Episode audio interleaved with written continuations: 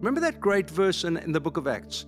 David served the purposes of God in his generation. Every generation has a set of spiritual responsibilities, and they're achieved through our spiritual practices. And we have to find what those spiritual responsibilities are and adapt our spiritual practices according to those responsibilities. When we do that, it's an adventure that is sublime. It activates us and mobilizes us um, into a spiritual combatancy that is truly life transforming.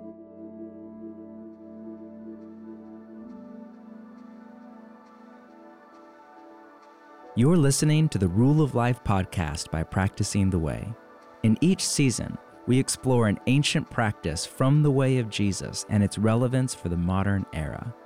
This is season three fasting.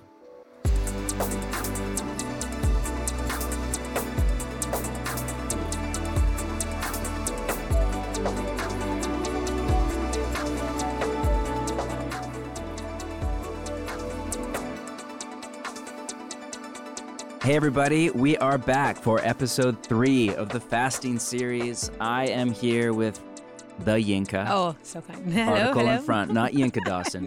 The Yinka. No. last name. You know, when you have a one word name, oh, Bono, Oh dear. Bono. In the likes of. Bono, this is it. My work is done here. and in that same in tradition, the category. the Yinka, you know, Bono and Sting. with the edge or something. I'm dating myself here. I don't know. That's amazing. Fun fact, I So just read. Bono's biography. I always Oh. assumed that Bono and The Edge were like rock star names. Yeah. They were like they all grew up together. You know, they started the band when they were like 16 years Oh old or something like that, and it was what the neighborhood bully called them. no. Who would give everybody names, and it was like Bono and The Look Edge at because of his like chiseled chin or whatever, and what? it just It's stuck. it stuck. Redeeming My goodness. names. No, redeeming. so you never know. honestly, I But I am not here to bully you. no, thank the you. That's, Yinka. Thank That's you. Thank a you, John Mark. term of endearment. and I'm here with Jay. Aloha, my friend. Aloha to you too. Is the Aloha spirit well today?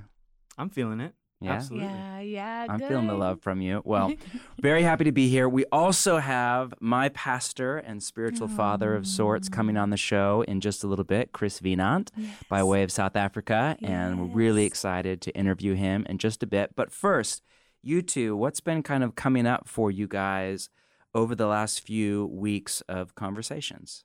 Hmm. So for me, knowing Tammy and her story, but then also getting a chance to hear it again and have her articulate it again, mm. it literally was so helpful to have a real and a powerful example of the words of Jesus back when he said, This kind can only come out by prayer and fasting. Mm. But to have a real life example of that. Because the reality is, if we want to take Jesus seriously, like it was a good reminder that we have to take his worldview seriously. Yeah, and most of us don't. We're Wow. so Oh secularized. I goodness. struggle with that. Absolutely. Yes. So you know, to believe that the heavens, uh, that transcendence is a real thing in everyday life. Yeah, Yeah. Yeah. And the thing was, you know, part of her story reminds me, and not in a bad way, but in a really sobering way, that Jesus lived like the enemy was real Wow. and lived like the power of God was available at the same Wow. time. Yeah. So it was just a great reminder for me. So, Yeah. and on top of that, Jesus also lived like prayer and fasting have real implications in our lives and the lives of Mm. others. So it was a great reminder for me. Yeah. What about Oh, you, Yinka? Brilliantly said, Jay. Um, for me, it's honestly fasting to be with God is one of the um the bits we got to share or listen in on and discuss about. Um, fasting as a rhythm is newer to me because in the tradition I grew up in, You mean like fasting every Wednesday and Friday, or fasting every year for. Lent, or just to yeah. commune with God is newer for me. But fasting for a result, for something specific, in like Tam's story, like for God kingdom to come on earth in a person's body is revelation in that way for a very specific absolutely prayer that for- you want answered. absolutely, absolutely is more common in my background and so i'm excited today that we'll get to hear more about fasting to amplify prayer because i think it'd be a real treat to get to hear even more stories of god at work and even to learn more in general about what this is like so um, john mark can you give us a summary of session three Yeah, so just practice. to repeat, these four episodes of the Fasting Podcast series are in tandem with the four sessions of the fasting practice. So, for those of you running the fasting practice with your church or your small group, this is designed kind of as a value add as you are working through. So, the next episode is on the third reason we fast, which is to amplify our prayers. To recap the session, I open with the story. I'm a bit of a history nerd, but I open with the story of Dunkirk. I'm a Christopher Nolan fan. Oh, and um, actually, it was really special. Jude and I were in England. I was speaking at the time when that movie came out. Oh wow. And so we went to see it in London at this like you know six story IMAX oh, kind of London theater, How epic. and it was really fascinating to experience that story in London. And it was such an emotional Mm. experience for me because you realize like people living yeah. there in that Oh, my neighborhood in that city, this was life or death for wow. them. Right. Wow. You know, I mean, it was really life or death. They were, it, you felt so much closer yeah. to the emotion of the story. But anyway, uh, that movie kind of, I think, brought the Battle of Dunkirk back to consciousness for a Mm. lot of people. But I just opened the session by saying that that original generation did not call it the Battle of Dunkirk. There actually was no battle. They called it the Miracle of Dunkirk. That was like what was printed in mm. Wow. newspapers. Isn't incredible? And I do a little bit of the backstory. So, you know, May 1940, if you don't know the story, Hitler and the Nazis in the Blitzkrieg have just overrun France, and 338,000 British soldiers have retreated mm-hmm. in like a quick retreat, but are trapped on the beach of Dunkirk in northern France. The German Panzer Division is closing in and they are about to be obliterated. They have no mm. defense, they have no cover. Winston Churchill is gearing up for what he called to Parliament, quote, the annihilation of the British Army. So that's what is mm. about to happen. yeah. But when King George hears about what's happening, he calls for a national day of prayer and fasting. Mm. He puts the word out on a Friday morning and mm. calls for Sunday to be the day of prayer and fasting. Over the next like two and a half days, there are what they call the four miracles of Dunkirk. Oh. First one is within hours, by that afternoon on the Friday, after the word goes out to pray, Hitler mysteriously orders his tank division to stop just 10 miles from Dunkirk against the advice of all of his oh my generals. And still, historians have no explanation why they're rolling in to end this thing, wipe out the British army. He just orders them to stop, and they just stay there for days. Secondly, the weather shifts, and there is this thick, strange, weird cloud My over the whole area just around Dunkirk. That's a mix of smoke and fog that makes it so the German Air Force, I don't know how to say the German Luftwaffe or how, I don't know how to pronounce it. Yeah, the German right. Air Force can't fly in that area. Right. Otherwise, they would just bomb and strafe Yeah. and, and kill everybody on the beach. Third, the English Channel, which is notorious for being, you know, windy and choppy pretty much all of the time, goes eerily calm.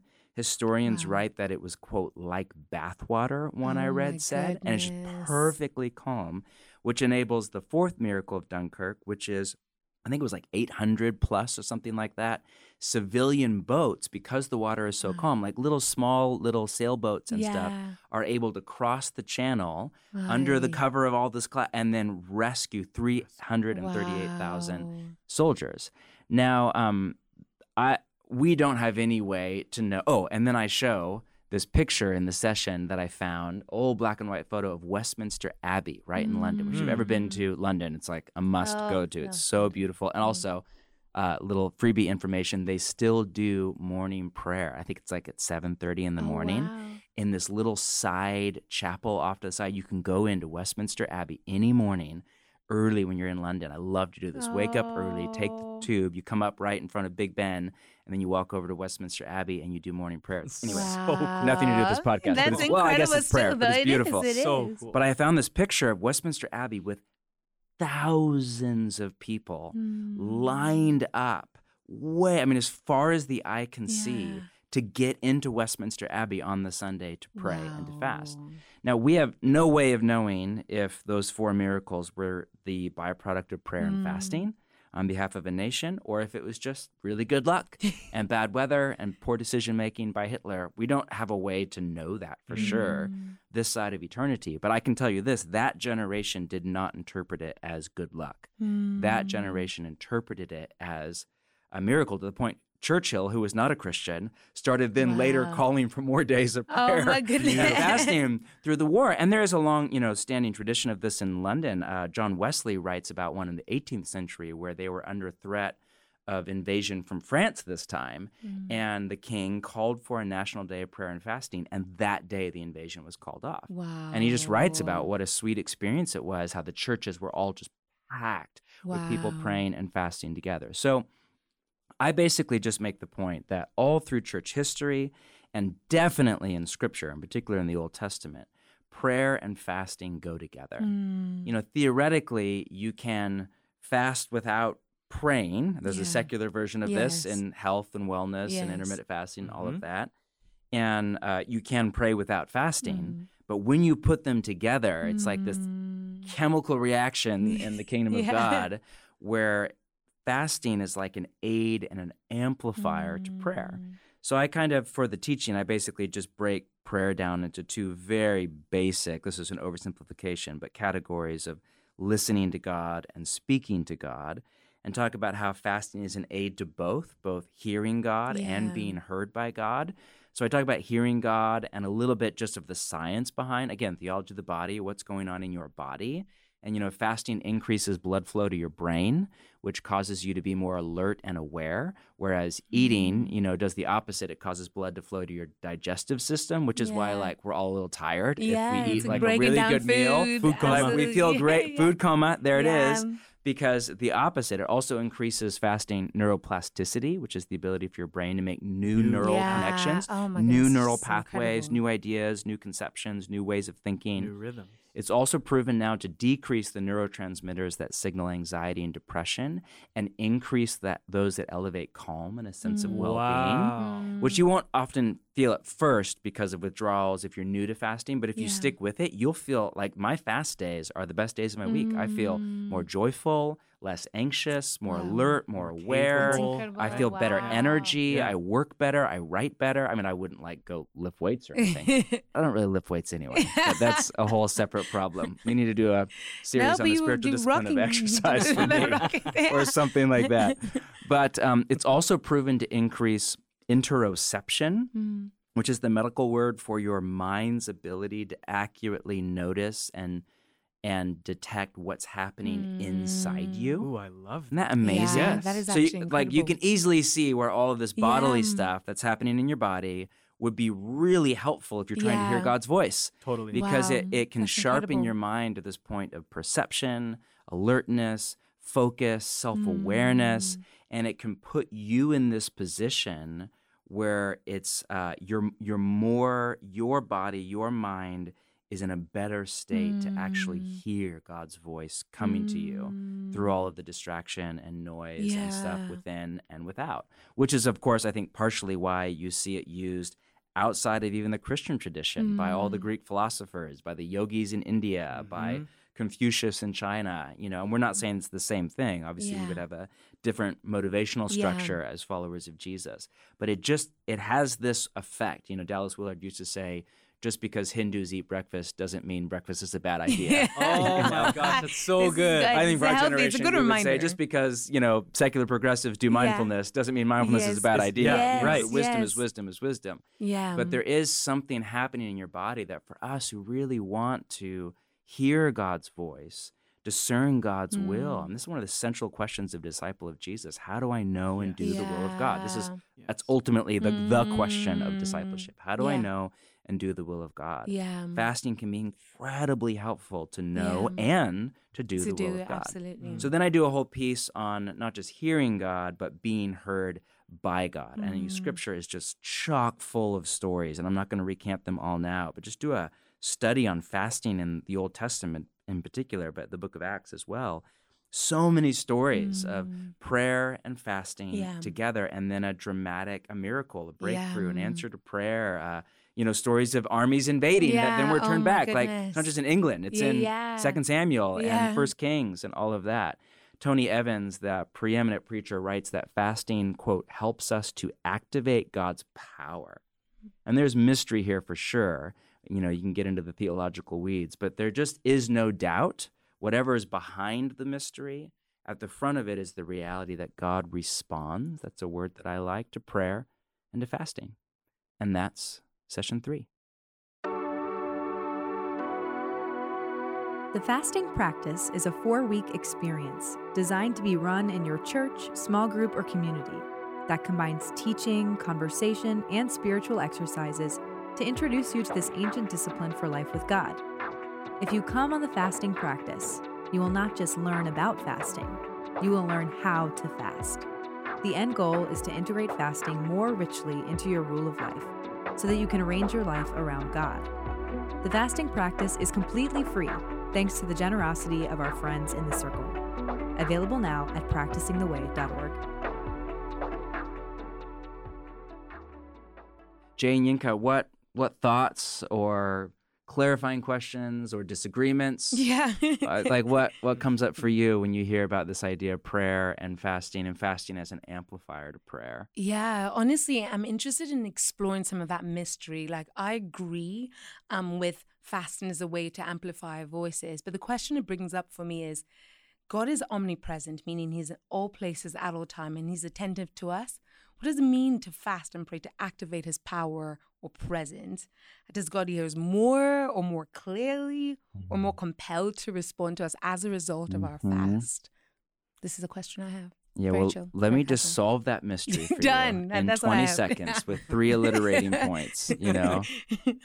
Yeah, I mean, again, there's so much mystery here, Yeah. not there? You know, I just think we have to respect the mystery Mm. and not try to solve the problem Yeah, in a way that our mind can just kind of cross our T's and dot our I's. Yeah.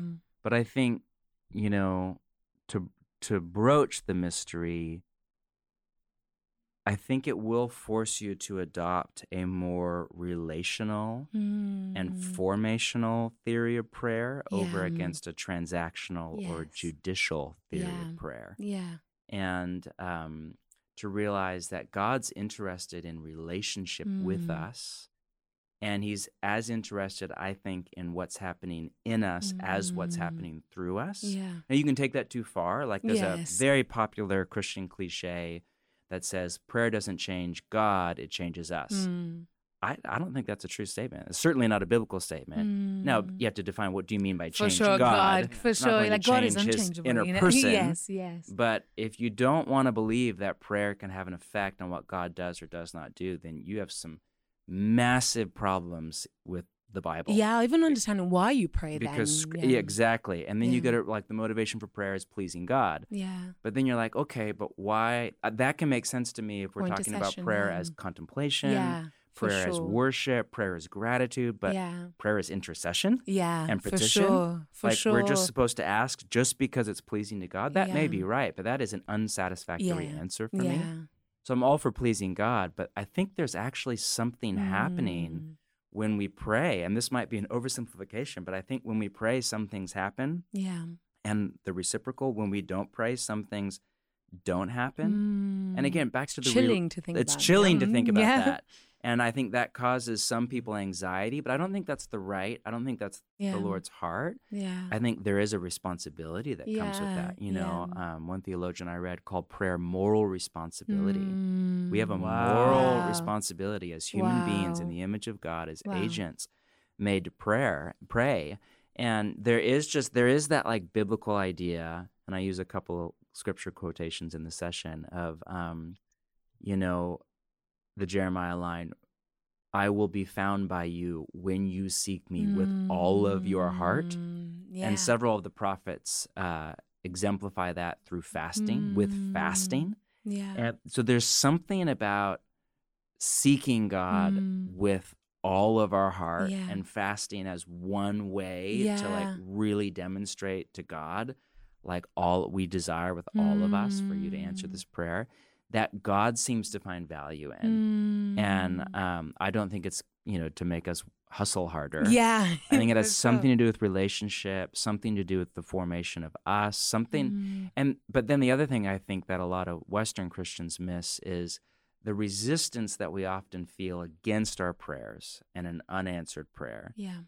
Um, we forget that there are more parties involved here than just us and God. Yeah. So whenever I teach on Yeah, theodicy or the problem yeah, of evil. I just talk about how there are multiple wills at play in Oh the my universe. goodness, You know, so when Jesus yes. teaches us to pray, "Your kingdom come, Your will be done on earth as it is in heaven," I could be way off, but I think that he's assuming that God's will is not yet done on earth as it Mm. in heaven, Yeah. not in full. Yeah. And so we are to pray yes. for it to happen. Yes. And so, you know, I like to think about there are at least four or five wills at play. There's God's will. God has a will, a desire, good Mm, intentions yeah. for you, for me, for the world. There's um, the evil one's will. He Mm. has a will, yeah. and he has power to implement that will, and he Yeah. has uh, capacity to do that in in the world, and it is very contrary to God's will. Mm. I have a will. Yeah. You know, like I can do things that um, that I don't think are God's will for me or for you or for my poor children or people around me. Um, you have a will. Every Yeah. human being, every other human being on the planet, Mhm. some of whom love and desire to follow and honor Jesus, others of whom hate and desire t- to Mm. rebel against Jesus have a will.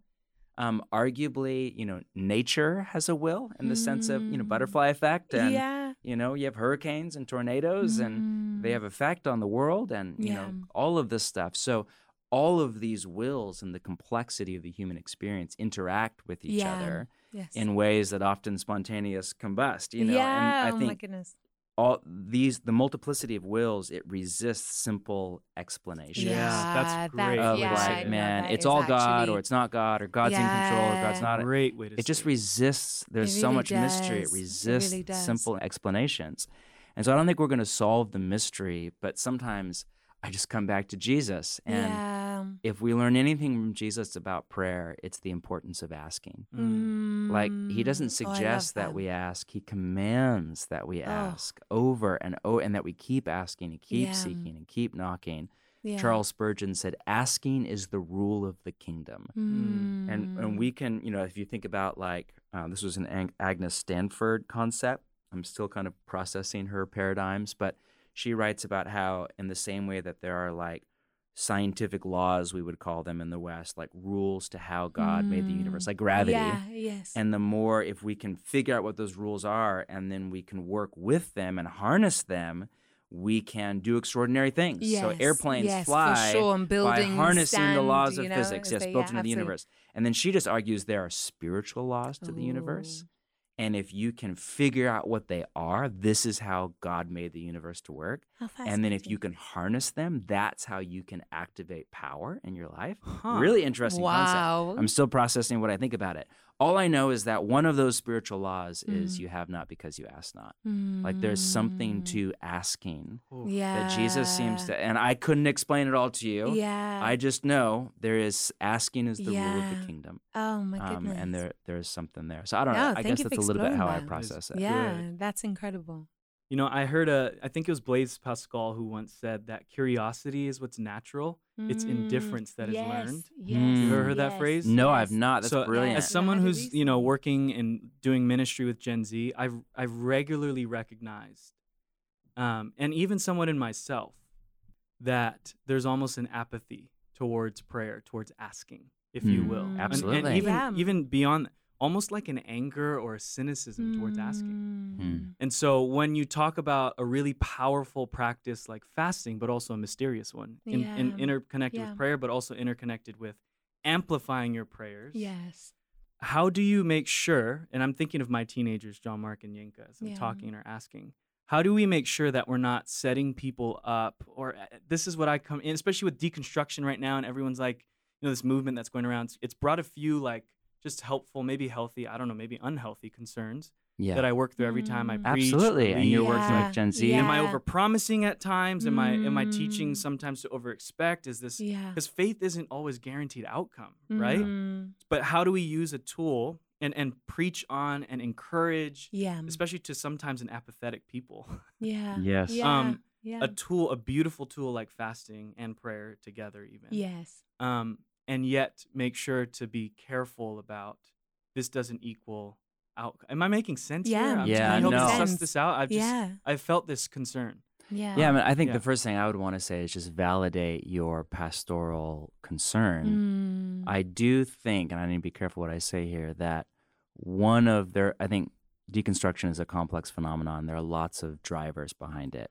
One is whether it's full on deconstruction or just disillusionment. Mm. Mm. Um, wow. That's and true. one is exactly what you said. There is a uh, what theologians would call an over-realized eschatology. Oh, You know, yeah. so uh, Yeah. like in Kingdom of God theology, there's that concept of the now and the not yet. Like Yes. the kingdom is here, but it's also coming. It's now, but it's not yet. not And so there are Mhm. moments where we experience the Yes. here-ness and the nowness of the kingdom, the a kingdom of healing, Yeah, a deliverance Especially in like our tea. teenage years, Yeah. right? Exactly. Yeah. Well, I think all through our life, there are Right, just right. there are moments of breakthrough. Right, You right, know, of, okay, that's the kingdom of God here and now. Yeah. But then there are also a lot of not yet moments. Yeah. You know, and Tammy and I were living through not yet moments for many Yeah, years, and we'll live through them again. I mean, that's the crazy thing about healing. All healing is temporary this side of resurrection. Mm. So no matter how miraculous the breakthrough is, we're We still, all going to die. Yeah. And so we're all going to experience the not yetness. So what happens is it's not what you believe, it's what you emphasize, in particular in preaching and pastoring. And so some church traditions emphasize the not yet, Yeah. and the result is cynicism Yeah. and pessimism Yeah. and a Yeah. lack of prayer, lack of faith, Mhm. lack of Or confidence. fasting, even you know, being Yes, open to that. And yeah. other church traditions overemphasize Yes. the now yes. and the here. If you fast, If no, you fast, absolutely. and it's this more, you will know, happen. And you see this, this is some of the shadow side to the charismatic tradition, to the Pentecostal tradition, to the self help tradition. It's been so Americanized by the American model of up and to the right. Yeah, So you think of a saying, enough. yeah, like the popular Christian maxim, the best is yet to come, you know, and you can kind of tell where people are in church traditions. yeah. And I and that's fine. Like I'm okay with that statement. Yeah. But you have to you have to clarify what first off, what do you mean by best? Best, yes. If you by best you mean becoming a person of agape love, Mm. th- often through suffering yeah. and yes. mystery. and Yeah, no, mystery. Yes, absolutely. uh, and if by yet to come no. you mean if not in this life, then in the life to come, and over many decades, then I agree. The best is the yet to best is come. But to if by best you mean American sure, maximize riches, pleasure, minimize pain, richness, prosperity. better and better, more success, more Yeah. favor, more wealth, the best, you know, more Yeah. good times Yeah. is yet to come, meaning like it's just a, a few months or a few prayers or a few church services or a few whatever away, Yeah. then th- that statement is a setup for for a crisis of faith. You know, every time we sing that song at church, I I cannot stand the bridge to "You're never going to let me down." Yeah. And if by never let you down, you mean God is going to walk with you through like every valley. revelation, And it of Yes. like it also a brings up your expectation of, of the biblical expectation of God. You have you're challenged with that every time you sing that line. Yeah. And I mean, what we should get from reading the New Testament is we should expect trials and tribulation and the Think the presence of Jesus with us through suffering. and we should yeah. expect suffering to go up in our lives as followers of Mm. Jesus, not go down. I mean, that's the whole, like, Mm. previous generations Yeah. understood Yeah. suffering and persecution as a sign of God's confirmation that they were doing something right, not that we just Mm. assumed that means Yeah. we must be doing something well. wrong. I'm not happy The epistles Uh, of Peter. and so th- therefore I must be doing something wrong. But previous Absolutely. generations were like, no, that means you're on the right Absolutely, track. Like, bravo, carry on. You good know? job. This is, yes. you know, Yeah. so um, again, the, there's tension here. For there's sure. nuance we don't have time to get into. Sure. But Sure. I think the pastoral point is I remember my therapist said to me once where there's a pride position, there's a shame position. So if you paint this picture of discipleship to Jesus is up and to the right, it's going to get better and better and better. God's going to answer all your prayers. You're just going to Mm. Be in glory all of the time. Yeah. Then that's not people's actual experience. Yeah. Um, And the real experience is it's full of beauty and joy and hope and moments of transcendence and unanswered prayers and Yes. Disappointment Yeah. and questions and doubts and God, Yeah. where are you? And my God, my God, why have you forsaken me? Jesus Yeah. had those moments. The Yeah. the Bible doesn't hide this Yes. stuff, No, definitely. but doesn't. American church culture Yeah. often does. And um, I just think it's incredible. I call it spiritual realism. It's incredibly important to be not Mm. cynical, to be hopeful, Yeah. but not cynical or or in denial. And there's so much Mm. denialism Or in apathy. church, you know. Yeah. So the yeah. reality is, God does miraculously answer prayer Yes. sometimes, Yeah. and, and that's the reality we have to live in. And there are other times, you know, we love to tell stories of answered prayer. We don't like to tell stories of unanswered prayer. But I Mm. have plenty of stories of unanswered prayer. Of Yeah. you know, of I have stories of victories and I have stories of defeat. And that's only a problem if you buy the American vision of Christianity as Mm. Opposed to the Jesus vision of life in the kingdom, Mm. where the victory will be complete in Yeah. time. It's only a matter of time, but we have to live in that. So I think the more we can give people both space to be honest about the shadow side of their spirituality and at the same time hold before them Jesus is back from the dead.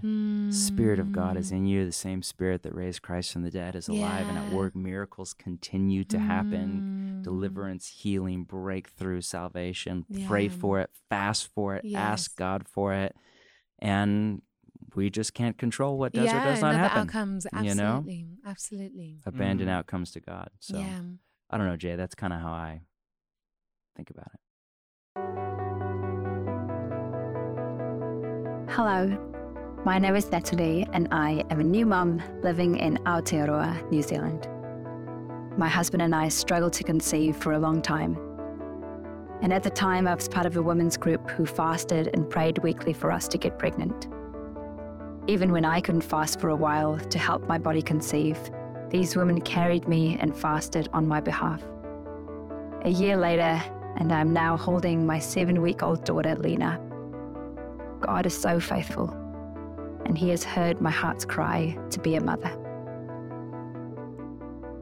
And I don't believe that fasting is a magic bullet at all. So many of my prayers while fasting are still unanswered. But I do believe that somehow, mysteriously, God hears the cries of His people who fast. And through the process, we can become deeply aware of His presence and be transformed by it too.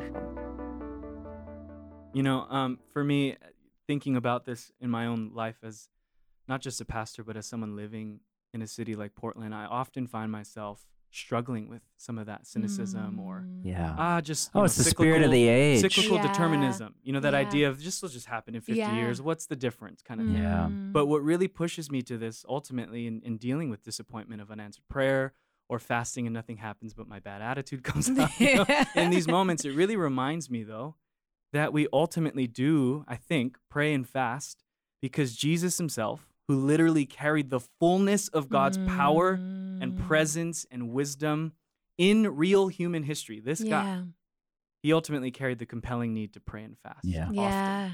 And so at that point, I think it awakes, it kind of removes a bit of my apathy or cynicism a bit because I'm like, if Jesus did it, I mean, there's great mystery, but the one who We carries follow it all- behind him. Yes, follow behind. absolutely. Yep. So I'm going to no try to better do my best, Yeah. even as it relates to, you know, things around fasting. And I think Mm. as you, uh, I'm thinking right now of um, one of my favorite books on prayer is A Praying Life by Paul Miller. Either of you read Mm. that? No, Mm-mm. I have not. Great book from a you know the from a reform perspective actually, and beautiful book on prayer. And he writes about how in the modern West the number one challenge to prayer is cynicism, even over Oh. distraction in his mind. Wow. Thank you, Paul Miller. and he has this incredible paradigm. I, I couldn't verbally describe it. But he Mm. had, does that like a like a graph where he writes about overrealized expectation and how it creates cynicism.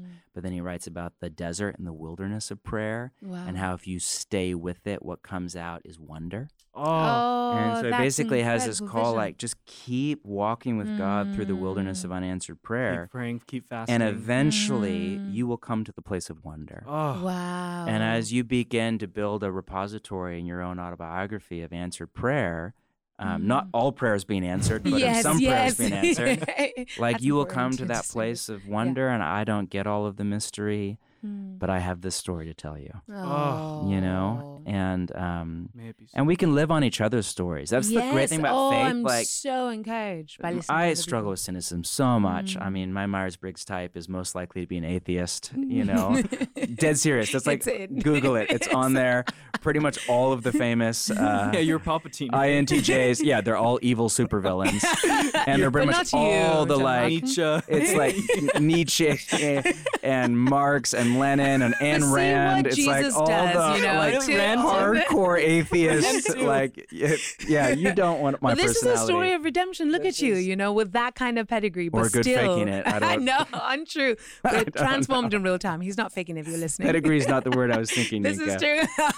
Uh, so I, I get it. It's so deep in me. But the beauty of faith is I can live on other people's stories. So I love it when we're at church or around a table, or I just hear some story of answered prayer or yes. or prophecy Yeah. or one of those stories that like you just can't explain yes. away as yes. coincidence. Yes. And there's just yeah. every church is full of those Absolutely. stories. Absolutely. Oh gosh, my best friend Tam is full of those stories. Yes. When I listen to her, and I'm like, my heart is like awakened. Like I'm, so, I feel so alive listening to what Jesus is doing. in Her story. I'm like, tell me more. I don't Yes. want to say much. I just want to hear. You know, it's so inspiring. Mm. So there it is. Speaking of stories, I think we should Yeah. shift gears. Yes, Yes. let's do it. Well, we have with us one of my favorite people via the internet here on a laptop a few feet from me, Chris Wienand. Oh. Chris, how are you? Great to see you. Look handsome as ever. Well, I am enjoying listening to you and the Yinka, which I, I realized Oh, was a oh, whole new standard of Yinkaness, and uh, and Jay. So I'm thoroughly enjoying listening to this great conversation unfold. Well, welcome. So grateful for your time. For those of you listening, you may not know Chris. Chris has been my mentor and kind of like a spiritual father for gosh, how long now, Chris? 12 years? 13 years? I mean, I guess in that vicinity, sure, sure. When remember we had a really bad vegeta- we had a very bad vegetarian meal. That's how we met. said the South African who like grew up eating all sorts of meat and the Portlander. Yeah. Yes. I don't remember a bad vegetarian meal, but um, hopefully I was was not cooking. I don't know.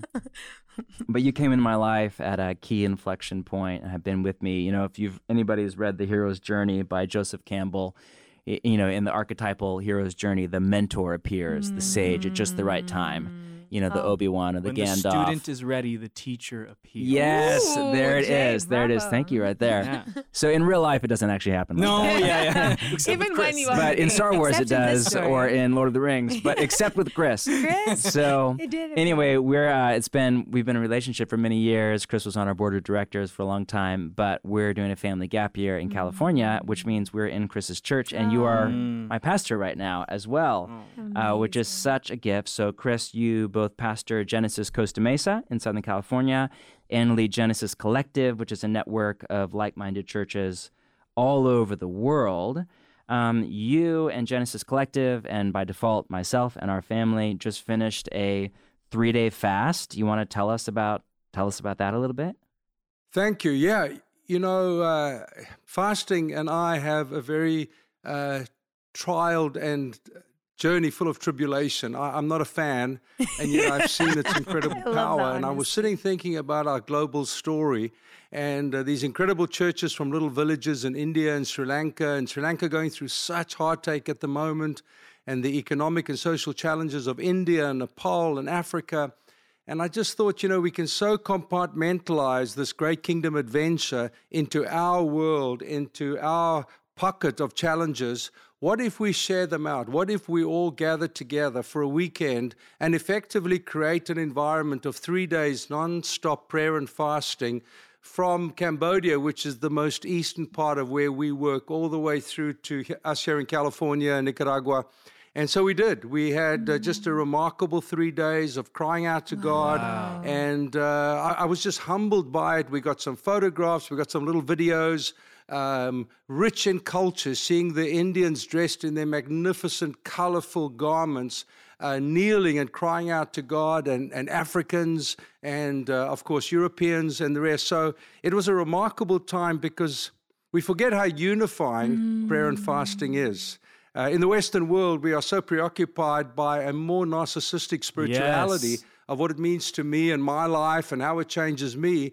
But the moment you step out of that Western world into a global world and you realize how much of the global world is driven by what's best for the community more than what's by what's best for me, uh, you know, our hearts get stirred. And uh, we were de- deeply humbled by people who have so little uh, and, and actually eat one meal a day and prepare to forfeit that to pray and fast with others who have so much. Very humbling, very powerful, very encouraging, very stirring. Chris, give us a little bit of your um, autobiography, not the long version, but just you know, if you you're from originally from South Africa, been in the states for a while now. You came to faith in what would have been early 80s when like tell us a little bit about what was the spiritual climate that you were saved into and kind of came up in Yeah, thank you, John Mark. You know, the, the, the précis form is that I'm Afrikaans, which means that I grew up as a little Ike in the Dutch Reformed Church with all that that means and holds. Um, but when I was 18, it was the end of my freshman year at college, I came into a radical encounter with Christ. Uh, that is a beautiful, longer story, not for now. But um, I stepped into two worlds that came together in me. The one was the charismatic renewal, of which I knew nothing. I, I, just was so hungry for Jesus. I went to every meeting I could. I exposed myself to every kingdom adventure that I could. And I got involved in an urban community uh, in what we then grew to understand as being part of the Jesus People movement. I met Lonnie Frisbee some years later, what? and um, when he described what was happening here in Corona del Mar, just down the road from where I'm sitting, I was like, that's exactly what happened to us. Mm. We did that. We lived communally. We believed Jesus was coming back, Larry Norman, one way, you know? And because of that, we lived simple lives we readied ourselves for his imminent return. We preached the gospel on the streets. We had early morning prayer every morning at five o'clock. Um, and uh, there was this wild sense of immediate obedience. Uh, my mentor said that what you saved into is more important than what you get saved out of. Well, for some of those people, they were addicts. There was a guy in one of our communal houses who'd been in prison for murder and wow. prostitutes and whatever. So the point was what you get saved out of is of less importance than what you get saved into. Wow. And it was a radical time, John Mark, and uh, it stirred and postured my heart for a radical spirituality from those early days. And that was 1976. Wow. wow. My goodness. Okay, Chris. I'm really curious. Was fasting yes, a sir. part of your early Christian experience? And if it was, like, what did it kind of look like for you? You know, amazingly, Jay, it wasn't. Um, there were so many other things that were kind of high virtues for us. We preached on the streets every Friday night, Saturday morning, Saturday night. We did mass beach baptisms. We, I mean, worshiped God with such abandonment. And there were many things that were remarkable about that time. But as I was reflecting on it today, n- fasting never featured, mm. at least hmm. not to my recall. Uh, that appeared in 1983 at that time, Merrill and I planted our own church. We were 24 and 21, and uh, we kind of said, well, let's plant a like church. How hard can that be? And that began that adventure. But um, the first, Jay, the first real fasting experience we had was in 1985. And one of the leaders, we were all in our 20s, we were all crazy and nuts and passionate for Jesus and radical. And um, um, one of the leaders, who was a very prophetic man, said, Well, why don't we fast and pray for the nation? Mm. Now, South Africa at that time was in a civil war. Uh, white controlled, white government, preferred jobs, uh, the military uh, controlled the country and the economy and uh, created a lot of social prejudice and uh, political bias. And so we wow. obviously knew that was an injustice. Mm. Uh, but, but you know, you kind of surrender to it. You think, well, what can I do as a little old Christian? And so this guy came and said, we, he thinks we should fast. And this guy I'd met in 1984, Arthur Wallis. What a what a remarkable man! Yes. What a great little book to intro me into and the others into a world of fasting. Now we didn't understand the difference between abstaining and fasting we just we were going to do it. It was kind of if it's in the Bible, we do it. it there was just deep seeds sown in our hearts. Beautiful. My desire then, Jay, and now is that God sees in us such a trustworthiness in prayer and fasting that if anything were to happen, whether it be an individual or a family or a nation or nations of the world, He could speak to us prophetically and say, I need you to start fasting right now and not, well, why and why should we fast and it's not our turn and we don't like it and I can't, I've got a business trip lined up. Well, 1985, we fasted and prayed for three weeks. Again, wow. we didn't differentiate between fasting and abstaining. And for three weeks, we met every night. For three weeks, people who were business had soup. Uh, traveled, uh, we had a lot of people in the surfing industry, and they were in Hong Kong and China, uh, you know, doing all their things. And um, it was just an extraordinary time because we really believed with all of our hearts that our prayer and fasting will shift the political climate in South Africa. It was not uncommon for churches to pray and fast. Ours was probably wow. a little longer than most, but there was such an ardent urgency and a sense of conviction. Mm. Our prayers and our fasting can shift what is an injustice over this nation. And uh, 10 years later, when Mandela walked out of Pollsmoor prison with Winnie, I just stood in front of the TV and wept because I knew those nights where many people paid a great price, mothers with, with, with babies, you know, um, who said they would fast and they would trust God and nurse their, nurse their kiddos. Uh, great price by many. And that wasn't the only one we did, Jay, but that was the one that introduced us to the power of fasting and the impact that fasting can have. And this is one of the ways in which fasting impacts injustice that it can shift a nation. And so it impacted us dramatically, and it's been a constant companion. I say in brackets to my irritation because I really don't like fasting. but every now and again, I hear the bell of heaven ring, and all that God says it's time. And I look, I say, You got to be kidding me. And it's time again. Mm-hmm. Oh Beautiful. wow. Chris, how, how did it change you and your community? I mean, mm. obviously, we're we're more focused on what does it do in a nation or in a church, but how did it change you and the people that you were walking with? Yeah, great question, John Mark. You know, Christianity is an adventure word. It's a doing word. I think we are losing a generation or generations by boredom and disinterest because we're expecting Christianity to be a listening word. It, I think, at its root requires engagement and action. And what we saw, and we were all 20 somethings, what we saw in that time was it forged us. Uh, Alan Hirsch uses the idea of communitas, family forged under fire. It forged us together. It was almost like a badge of honor. I was there when we fasted. It created a great sense of unity because we owned it. We bought into it together. I think we almost had 100% of our people fast. It was remarkable. So it created that sense of, of cadreness. It created a spiritual combatancy. It created a sense of unity. It created a sense of courage where we were prepared to take radical steps, believing that we could somehow shift the climate and, and um, atmosphere over our nation. And then I think it created a greater confidence in every individual, John Mark, in the power of spiritual disciplines. Like any 20 something community, disciplines were not a high value. It was periodic, it was por- uh, uh, periodic, it wasn't. It, it wasn't consistent, you know. But what that did is it created a kind of fingers became a fist. And we saw the power of Oh, togetherness, of usness. And that in turn inspired the individual to grow in their prayer walk, to grow in their fasting, to start fasting regularly, which I've now done to this day. And that's almost 40 years ago. That's mm. incredible. Which is actually seg- this is a good segue because I was curious, what did that look like from being in this rich community? You did life together and then moving to the US, which is a different kind of communal sort of environment. What was that like from like fasting, praying? She's so you know? gracious.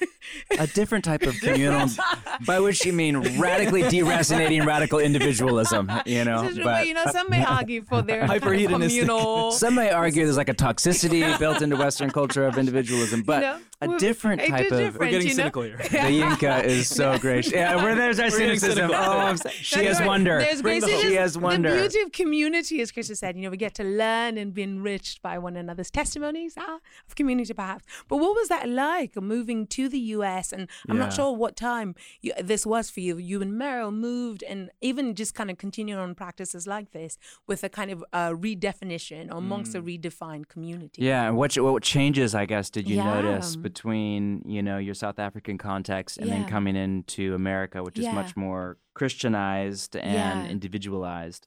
Yeah, thank you. Great question. Uh, we moved here in 96. And I just put in parentheses, this was not a destination of choice. Meryl and I, I actually understand wanted to move to Hong Kong to plant a church in Asia. And so God had to kind of arm wrestle us to move to America. Two things happened, Yinka, that I think most um, explicitly communicates our curiosity. The first was landed here in August 96, took over the leadership of a broken Pentecostal church. Now, I'm not Pentecostal by theology or culture, but in God's kindness, He asked us to kind of nurse this broken bride back into wholeness. And uh, so we called a fast. Of course we did, because that's what you do. Yeah. And um, you can imagine the shock and horror of this church now, predominantly in their late 40s and 50s. I think 99% had never missed a meal.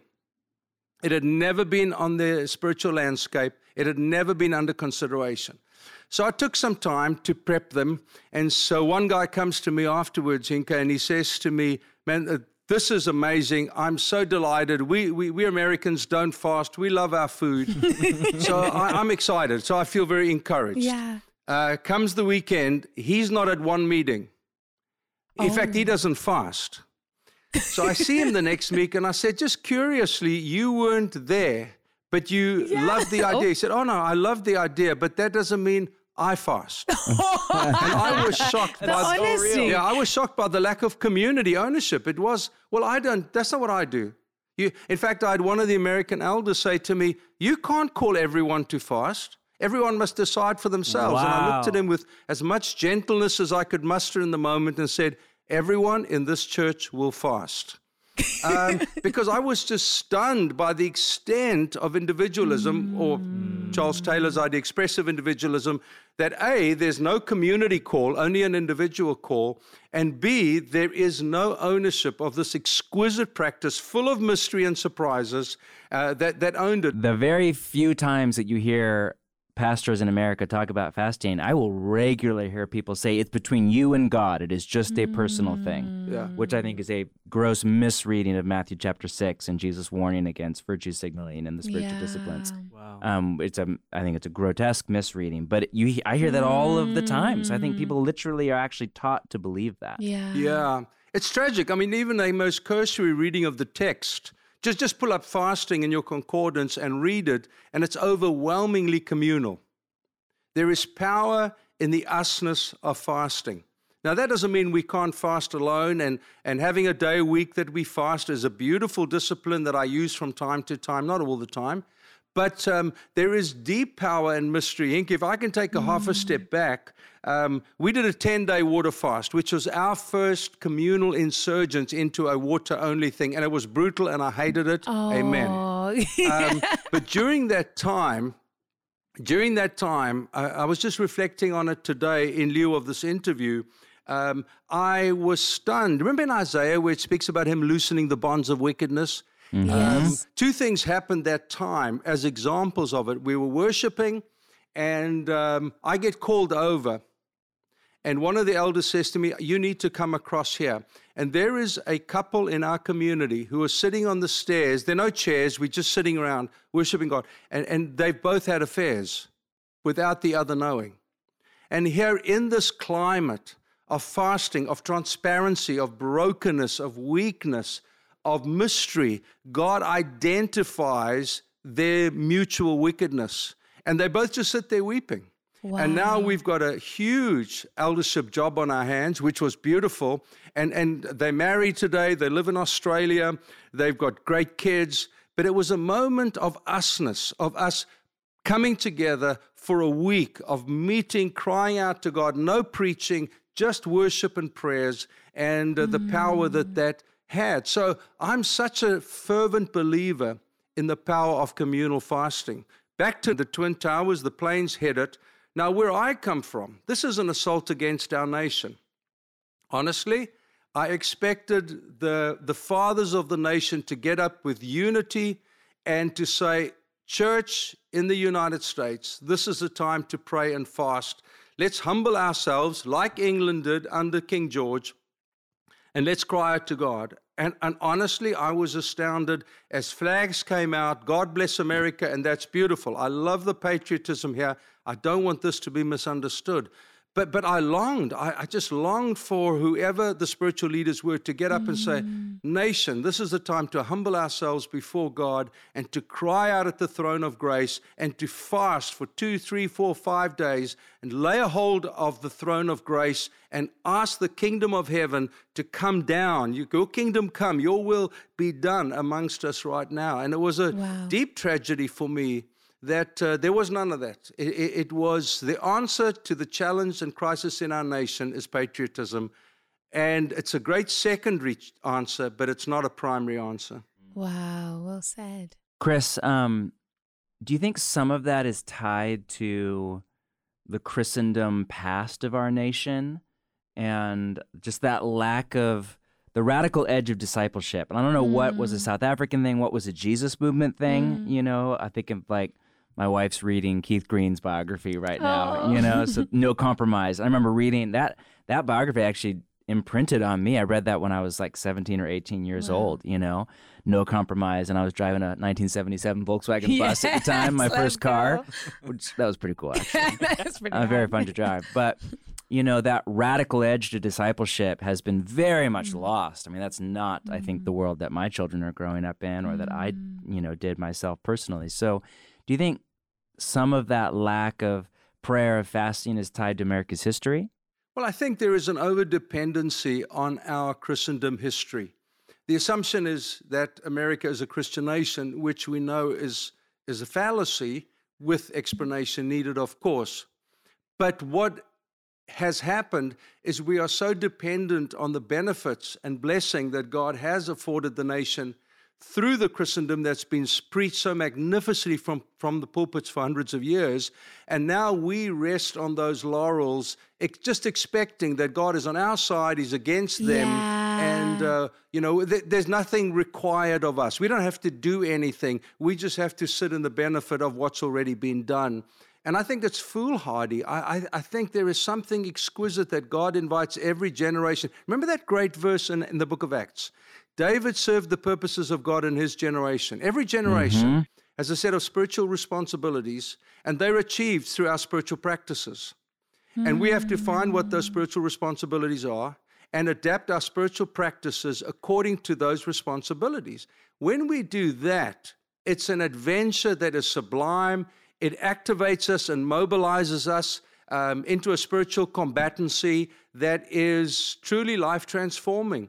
And in Zechariah, there's that great verse, and I'm paraphrasing it, maybe even butchering it, but basically, when, when the men stand up to go to war, the children dance in the street. And that's not a gender specific verse. I think, I think it's a picture that when we take responsibility for, for what the challenges are of our age, our children will rejoice in the streets. Mm. And it's the, Wow. the, the, the lack of priority to those spiritual disciplines that actually ends up getting us into trouble because we don't own it. We, we don't say, I have to pray. You know, my kids have sat me down, John Mark, as you know, and said, Dad, tell us about apartheid. Tell us about when you marched with 30,000 other, mostly black people, singing out their songs anti apartheid. Because it was my responsibility, my generation, to break the power of apartheid and racism in South Africa. And that was not something you do lightly. It requires prayer, it requires fasting, it requires time with God, it requires grace and peace and mercy and righteousness, and so I can go on. So I think the excessive dependency on our history makes the current generation fragile to obedience because we believe we can depend on what was rather than Whoa. embrace Oh, the my power of responsibility of what is. That is profound. Chris, my heart is on fire. Honestly. Thank you. Honestly. Thank ac- you. Fragile Wow. to obedience. My Wow. Oh goodness. man. Um, my question to you, because this is a great, you're you're on a roll right now. If you could say one thing to this emerging generation, Gen Z, Mm. Or What three it- things, or four or things. four or five, Whatever the you space want. is open for But you. what Share would you many. say to Gen Z and Gen Alpha, this emerging generation? You know, the Mm. heavens are quote unquote beginning to open. We're seeing an enchantment with Asbury and Mm. spreading. You know, the heavens are opening up. What would you say to this emerging generation? Well, Jay, I, I, I, I'm going to quote my daughter actually. Dana preached on Sunday in our community, and she made this point that we expect intimacy and then we will obey. But she said the scripture actually says it the opposite way around. It's when I obey that I reach into intimacy. And I think a generation that really wants to encounter God in the fullest measure and to walk in his will and ways and to know him and to be intimate with him is a, is a generation that obeys him. We want to democratize the truth. We want to all have our say about what we think to be Francis Schaeffer true truth. But, but I think, Jay, there is just this humility, the simple humility of saying, Jesus, it's in your word, and I'm going to obey with all humility. I'm going to accept that. It's not my position to argue or debate. That produces chaos and confusion. It's in the humility of saying, if that's what your word says, I will step into that space and intimacy with God and devotion. Remember Acts 2? They devoted themselves to. Yes. Devotion and intimacy is born out of simple acts of obedience. In our community, Jay, um, we are committed to putting people on an adventure. And uh, I think the adventure stirs the need for. When I'm out there, we had a team in Sri Lanka going around from v- uh, village to village on motorcycles preaching the gospel. When they came back and they faced, they had accidents, a crowd chased them out of a village, I mean, literally with sticks. And when they wow. came back, there was this hunger. Oh, Chris, how can we do this? What, what do we need to do about wow. this?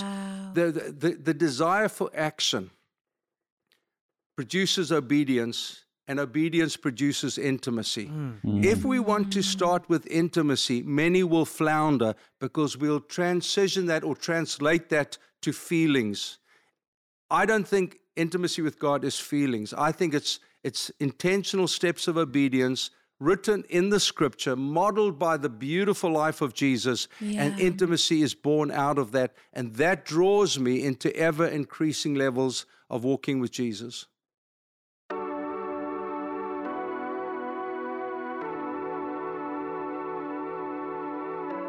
Practicing the Way is a crowd-funded nonprofit made possible by The Circle, a group of people from all over the world who believe deeply in the work of spiritual formation and discipleship and give monthly to see formation integrated into the church at large. I'm John from Minneapolis, Minnesota in the States, and I'm a part of this community. To join myself and others in the circle or to share a one-time gift, please visit practicingtheway.org/give. I just keep thinking of Jesus' line, Blessed are the pure in heart, for mm. they shall mm. see. Yeah. God. They mm-hmm. shall see God. Chris, we can't thank you enough. Oh my um, goodness. So you are blessed. such a gift to my life, and I know to those of listening. Yeah. Um, for those of you listening, if you want to uh, hear more about Chris's work and the church work they do, GenesisCostaMesa.org, right? For your community in Southern California, yep. and then GenesisCollective.org for the more global stuff for pastors and church planters. But Chris, we are so grateful for you. Oh my um, goodness! You are thanks. you are in my body at some level. There's a there's a inner Chris voice somewhere. We've been together long enough in my genetic code. I don't have your charism, but what a gift you are. We bless you. We honor you. Yeah, we thank indeed. you. Um, if I can be half the man you are at, at your age and have half the family you do, I'm thinking of Dana and your just beautiful children and all the things they are doing. So you're such a model for us. We love you. Yeah, we thank you. Thank you, Thank you, so Chris. much. To all My of you, goodness. thank you for listening. Yes. Um, we are again, we're still a new podcast. If you want to tell your friends, family, all that kind of stuff, that'd be fantastic. We will be back, God willing, next Yeah. week for our fourth and final conversation on fasting to stand with the poor and our special guest, our dear friend Tyler Staton. In the meantime, grace and peace to you and tons of love.